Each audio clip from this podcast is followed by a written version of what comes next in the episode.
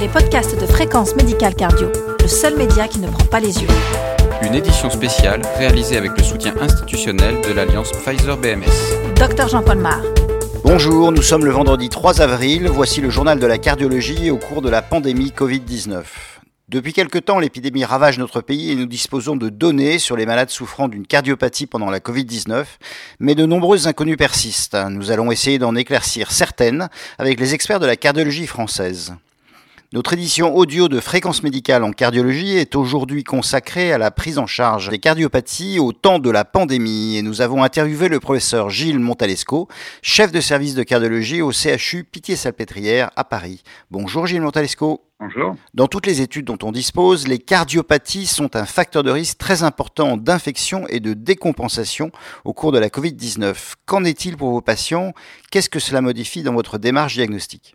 Qu'on voit, c'est des pathologies cardiaques connues chez, chez des patients euh, euh, qu'on suit euh, qui euh, décompensent à l'occasion euh, de l'infection Covid, qui est d'ailleurs pas forcément euh, toujours au premier plan. Hein. C'est parfois la pathologie cardiaque qui est au premier plan et ça peut être la décompensation euh, d'une insuffisance cardiaque, d'une maladie coronaire, euh, d'une valvulopathie, de tout ce qu'on connaît.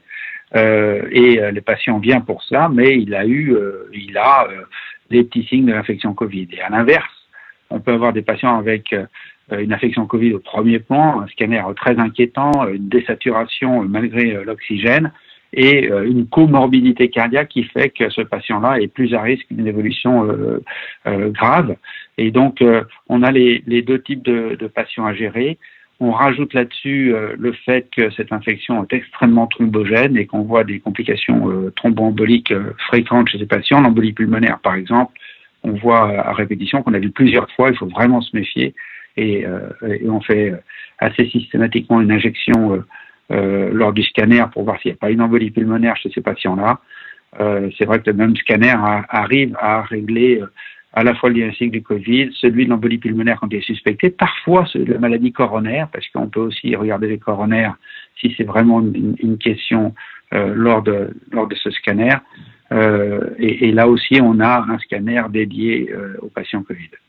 Vous nous parlez de complications thromboemboliques. Est-ce que cette maladie a un impact spécifique sur le système cardiovasculaire et les traitements cardiovasculaires? Alors, on, on, voit bien évidemment euh, pas mal de myocardite euh, dans le dans le cas de, de ces Covid euh, et, et, on a quand même beaucoup de patients qui arrivent avec des élévations de troponine qui sont pas liées à euh, une maladie coronaire en train d'évoluer. Euh, donc c'est quelque chose qu'on connaît, la myocardite virale, elle existe aussi avec le Covid-19. voilà, donc après on prend ça en charge comme on prendrait en charge des myocardites.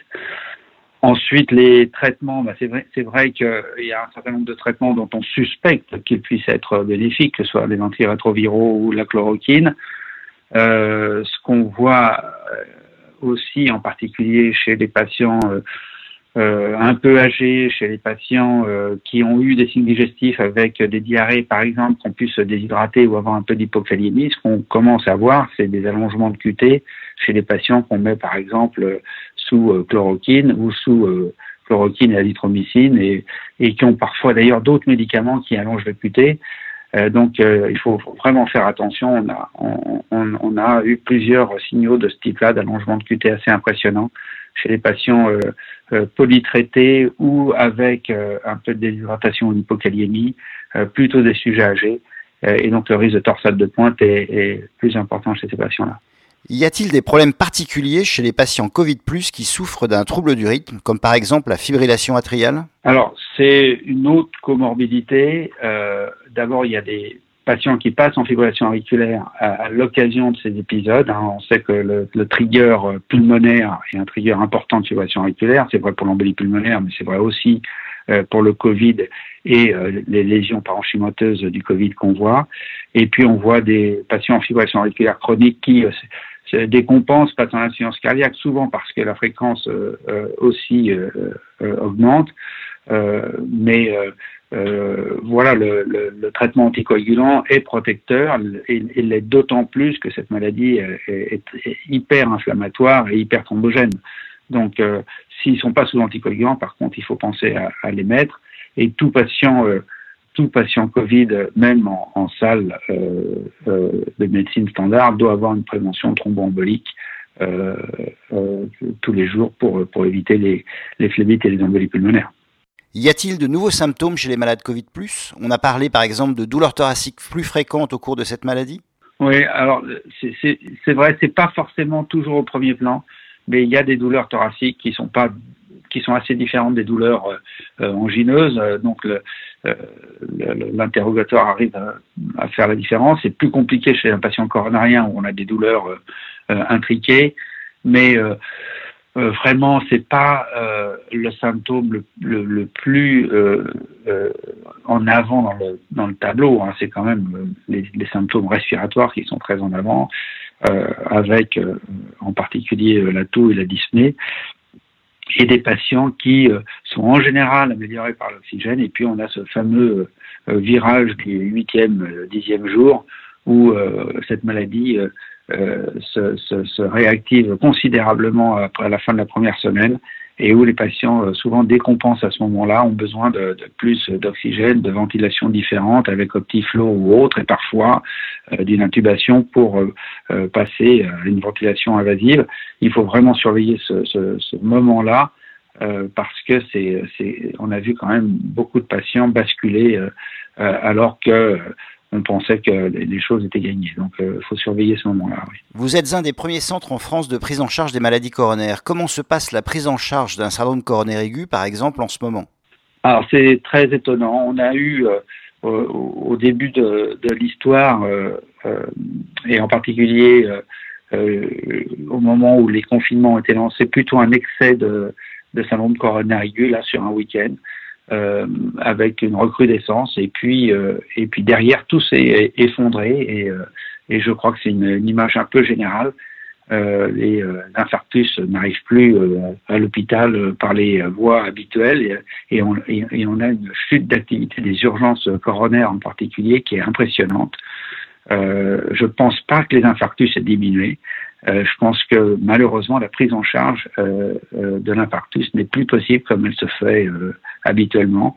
Les patients sont sans doute responsables un peu et s'autolimitent dans les appels, ils préfèrent rester chez eux, ils ont peur de sortir. quand ils appellent, ils ont du mal à avoir des réponses sur les numéros d'urgence. Et, quand ils ont des réponses, euh, des fois les réponses, on a, on a pu le constater encore euh, ces jours-ci, les réponses sont on ne peut pas vous envoyer de véhicule, euh, débrouillez-vous, prenez un moyen. et on a vu quand même un ou deux infarctus arriver à l'hôpital avec des moyens un peu exotiques, hein, que ce soit un taxi ou la voiture de la famille. ce qui est quand même pas satisfaisant. Mais mais, euh, mais, mais, clairement, les urgences vasculaires ont euh, chuté. C'est vrai aussi, je crois, en neurologie, parce que j'ai parlé à des collègues neurologues et ils observent la même chose sur les accidents vasculaires cérébraux. Vous êtes actuellement dans l'œil du cyclone de la Covid-19 et vous voyez moins certains de vos malades habituels. Est-ce qu'il va y avoir une deuxième vague de ces malades lorsque l'épidémie va s'améliorer? Moi, je, je, je, pense, on, on, voit déjà quelques malades graves arriver euh, de manière distante de l'événement aiguë. Euh, je pense que quand tout ça va retomber, eh bien, oui, il y aura une, vague de, de patients euh, qu'on va voir arriver avec les, les, dégâts des accidents vasculaires qu'on n'aura pas pris en charge comme on les prend en charge habituellement. Ouais.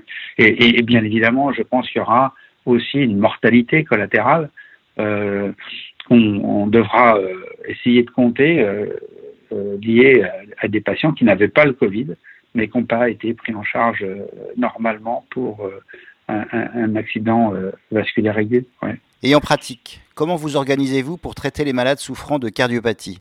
S'ils sont Covid+, comment faites-vous? Et s'ils sont Covid-, comment les protégez-vous? On a réorganisé le département de cardiologie pour avoir euh, euh, vraiment un, un, un, chemin de patients Covid pris en charge avec en général des doubles pathologies, cardiaque et donc et, infectieuse Covid.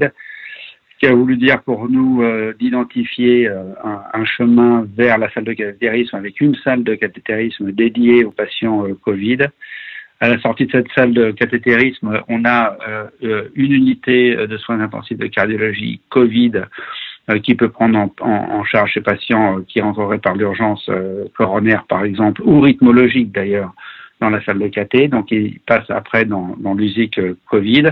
Euh, cette usine Covid est aussi ouverte à des patients qui passent pas par la, salle de cathétérisme, bien sûr. Après, on a euh, une salle de 16 lits euh, de médecine cardiologique qui a été transformée en salle Covid, avec bien évidemment toutes les précautions à prendre sur une telle salle, comme pour l'USIC, il y a, un SAS d'habillage, il y a un trajet unique pour les soignants avec une entrée propre et une entrée sale. De la même manière, il y a un circuit pour les euh, patients. Euh, il y a euh, les masques SFP2, il y a toute la procédure de, protection nécessaire pour entrer dans chaque chambre. Et, bien évidemment, ça change les pratiques. C'est extrêmement consommateur de temps personnel et donc de personnel. On a dû doubler, par exemple, les effectifs de médecins euh, pour euh, assurer le fonctionnement de la salle jusqu'à minuit euh, avec les internes et les seniors et laisser le moins de charges possible la nuit aux médecins de garde. et puis l'étape suivante, lorsque on arrive là dans, dans, le dur, ça va être bien évidemment de, se, de voir comment on peut aider les collègues à ventiler des patients en termes de ventilation invasive. On ne parle plus là de ventilation non invasive, alors que les réanimations euh, partout dans l'hôpital euh, sont pleines et donc on est en train euh, d'équiper une salle qui est en fait la salle de réveil du cathétérisme en salle avec des lits et des respirateurs pour ventiler des patients qui ne peuvent pas être pris directement dans les réanimations. Ça sera une espèce de salle d'attente pour les réanimations le temps que les places se fassent euh, voilà, donc on est capable de faire sortir des malades des réanimations vers chez nous, on est capable d'en faire rentrer vers les réanimations, mais, euh, mais vraiment on est à flux tendu. Avez-vous un message final pour vos confrères cardiologues? Moi je pense qu'il faut euh, vraiment réorganiser les services. je pense que chaque chef de service doit réfléchir à la manière de, dans son environnement propre, hein, qui n'est pas le même partout, à, à réorganiser son service dans le contexte actuel. Euh, on ne peut pas sacrifier complètement les pistes habituelles de prise en charge euh, euh, des, patients cardiaques qui n'ont pas d'infection Covid. Par contre, on est bien évidemment sous la chape de cette infection virale et il faut être en, mesure de prendre ces patients à différents niveaux de, de gravité et certains de ces patients ne, relèvent pas de la réanimation, euh, beaucoup ne relèvent pas de la réanimation, euh, beaucoup de ces patients à comorbidité euh, cardiaque sont mieux traités dans le service de cardiologie qu'ils ne le seraient dans le service de médecine, et que donc il faut essayer de réorganiser les filières pour prendre en charge ces patients, soit de manière aiguë sur des soins intensifs, soit sur une salle de cardiologie euh, étiquetée euh, Covid+, soit sur une salle de cathétérisme s'ils ont besoin, mais il faut vraiment réfléchir dans son propre environnement à la manière de prendre en charge ces patients, et si on n'est pas en mesure de le faire, essayer de, de, les faire passer par, par des endroits où c'est organisé, parce que c'est vrai que c'est compliqué, ça, ça nécessite une organisation qui est lourde, euh, et une réorganisation, une réallocation de son personnel. Euh, nous, on a fait ce travail-là euh, quotidiennement depuis plus de dix jours et, je peux vous dire que c'est compliqué à faire, mais ça marche et, je peux vous assurer que les structures qu'on a mises en place sont, pleines et donc on a vraiment besoin de cette réorganisation pour les patients. Merci Gilles Montalesco. Merci à vous. Cette édition audio de Fréquence médicale en cardiologie, entièrement réalisée dans les conditions du confinement, est terminée. Vous retrouverez toutes les informations de la Covid-19 sur le site de Fréquence médicale. On se retrouve la semaine prochaine. En attendant, portez-vous bien.